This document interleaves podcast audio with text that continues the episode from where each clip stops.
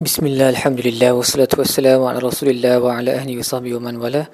InsyaAllah dalam episod kali ini kita akan membincangkan tadabur bagi buku surat 340 Surah Al-Hajj ayat 65 sehingga ayat 72 Baik, ayat 65 adalah sambungan daripada ayat 64 di mana Allah berkata bahawa miliknya lah semua yang di langit dan di bumi dan kemudian pada ayat 65 ni Allah berkata tidakkah kamu lihat bagaimana Allah telah sakhara lakum ma fil ard um, menjinakkan bagi kamu semua yang ada di bumi ini dan juga kapal yang um, berlayar di lautan dengan perintahnya dan bagaimana dia memegang langit.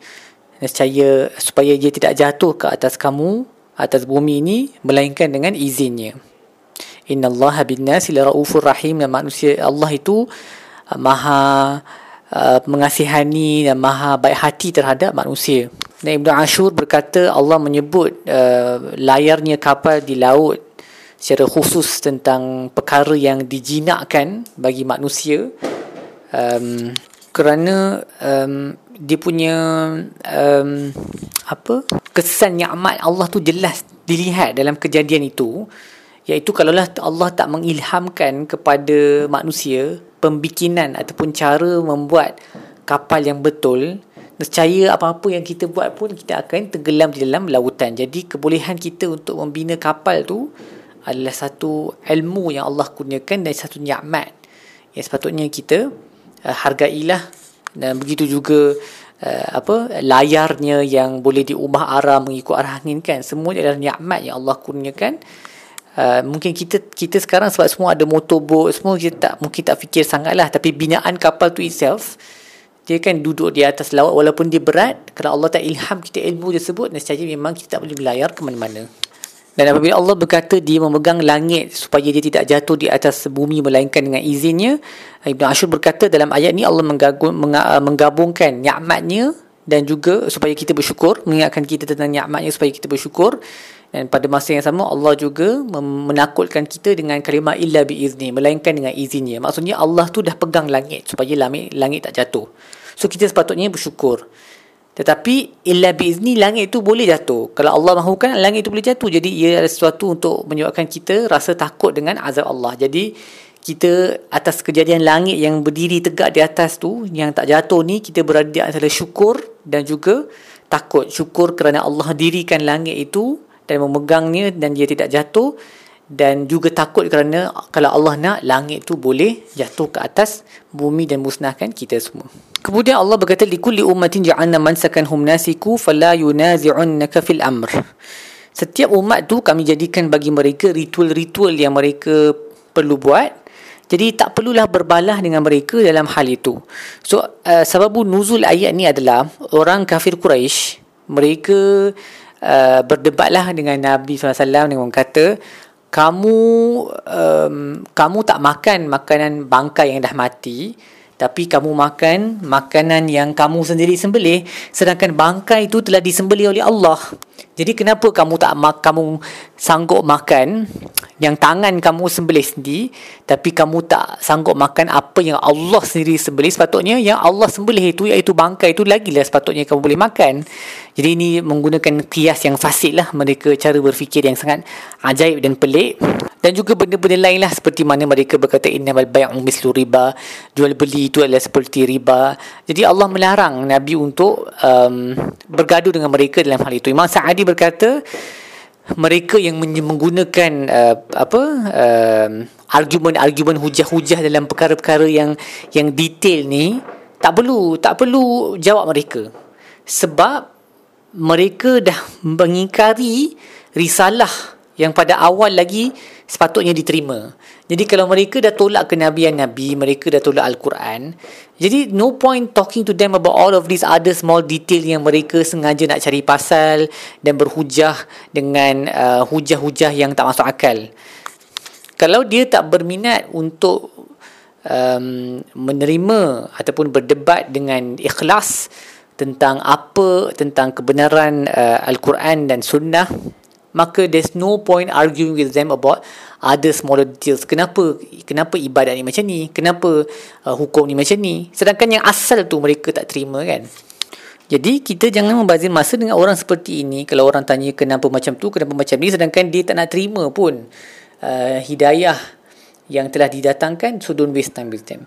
Uh, Imam Al-Qurtubi berkata Allah Allah mengajar kita adalah ayat uh, seterusnya wa in jadaluka faqulillahu a'lamu bima ta'malun. Kalau mereka berjidal dengan kamu, kalau mereka um, apa?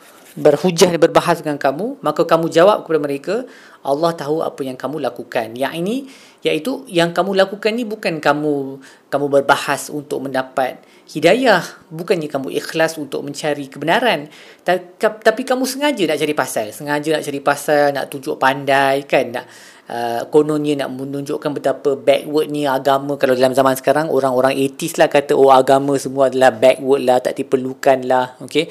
uh, ataupun kalau orang yang uh, uh, yang ada agama pun dia kata contohnya semua agama sama ke apa-apalah. Semua kelompok ni ada je punya hujah-hujah dia. Ha, jadi kalau mereka betul-betul ikhlas, okey kita boleh uh, kita boleh uh, discuss with them. Tapi semestinya mereka kita boleh sense lah daripada persoalan mereka tu baga- macam mana. Dan mereka akan tanya soalan-soalan yang penting.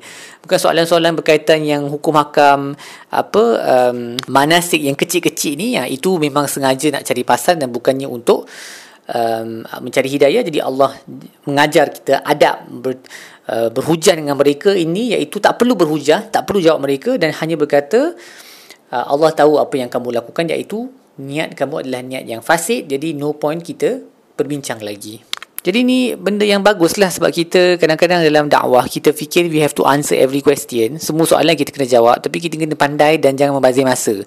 Dengan orang yang bila kita rasa ini soalan-soalan ni macam bukan sebab nak cari kebenaran ni. ni sebab dia memang nak cari pasal dalam semua hukum hakam. Macam ni lah ha, ayat tu. Yang Allah sembelih tu kamu tak nak makan. Yang kamu sembelih kamu makan pula. Jadi tak, tak perlu There's no need to answer this kind of question Sebab apa-apa jawapan yang kita bagi pun Dia memang tak akan puas hati dengan jawapan tu Sebab dia dah memang tolak risalah daripada awal lagi Iaitu uh, hidayah yang dibawakan oleh Nabi SAW We have to pick and choose our battles lah okay? Kena kena pandai dalam memilih perangan mana yang kita nak menang ha.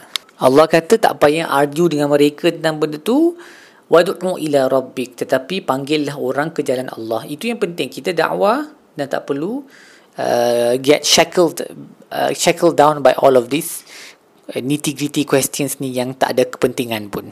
Sebab ada banyak benda dalam syariah yang Allah suruh kita buat yang mungkin kita tak faham pun hikmah dia tapi kita buat sebab Allah tu pencipta kita. Jadi dia tahu apa yang paling baik tapi kalau mereka tak terima yang Allah tu pencipta maka semua benda mereka nak persoalkan So memang tak akan boleh jawab sebab Allah tak akan reveal hikmah untuk semua benda yang dia bagi. Sebab kalau semua benda kita tahu, semua benda boleh diterima logik akal, dia tak iman tu tak ada maksud. Sebab iman tu adalah beriman dengan perkara yang gaib, beriman sama ada kita faham ataupun kita tak faham. Itulah iman yang hakiki. Bukan bila nak faham semua benda baru kita kita beriman kan. That's not the way. Uh, kita faham uh, akidah dan kita faham kita kena hidup sebagai muslim yang menyerah kepada Tuhan dan Of course ada banyak benda yang Allah terangkan hikmah dia tetapi ada benda yang Allah tak terangkan dan just because Allah tak terangkan ataupun kita tak tak boleh nak kecapi dia punya hikmah tu doesn't mean benda tu tak berguna sebab Allah bila melakukan satu hukum tu dia mesti untuk kebaikan kita. Jadi dia kena terima dulu yang Allah adalah pencipta dan Al-Quran adalah kebenaran dan automatically yang lain tu dia akan ikut dia tak akan persoalkan banyak-banyak sebab dia tahu apa-apa yang Allah buat adalah untuk kebaikan kita kan. Allah turunkan hukum untuk bukan untuk kebaikan diri dia sebab Allah tak perlu perhukum hakam dia untuk kebaikan kita yang manusia ni. Jadi Allah berkata, Allahu yahkumu bainakum yaumal qiyamati fi ma kuntum fihi takhtalifun. Sambungan daripada ayat tadi di mana Allah suruh Nabi bagi tahu kat mereka, Allah tahu apa yang kamu buat dan Allah akan menghakimi di antara kamu pada hari kiamat dalam benda yang kamu um, ber, berkelahi ni. Uh, alam ta'lam anna Allah ya'lamu ma fis samawati fis sama'i wal ardi tidakkah kamu tahu bahawa Allah mengetahui semua yang semua di langit dan bumi? Inna fi zalik inna zalika fi kitab. Semua ni ada dalam buku. Inna zalika 'ala Allah yasir dan semua adalah mudah bagi Tuhan. Uh, dan Allah berkata antara sifat orang kafir ni apabila dibacakan ayat Quran kepada mereka ataupun ayat kebenaran boleh nampak kat wujud mereka kemungkaran yang sampai kalau boleh mereka nak tumbuk ataupun nak pukul orang yang sampaikan kebenaran ni jadi Allah suruh nabi bagi tahu kat mereka kul afun afaunabbikum bisyari min zalikum Mahukah aku beritakan kepada kamu apa yang lebih teruk daripada kamu punya kemahuan untuk memukul kita semua? An-naru wa'adahallahu alladhina kafaru iaitu api neraka yang Allah dah sediakan untuk orang yang kafir wa bi'sal masir maka ia seburuk-buruk tempat kembali. Waliyadzubillah. Baik, setakat itu saja tadabbur kita bagi muka surat ini insya-Allah kita akan sambung dalam episod-episod lain. Sallallahu alaihi wasallam Muhammad wa ala alihi wasallam walhamdulillah rabbil alamin.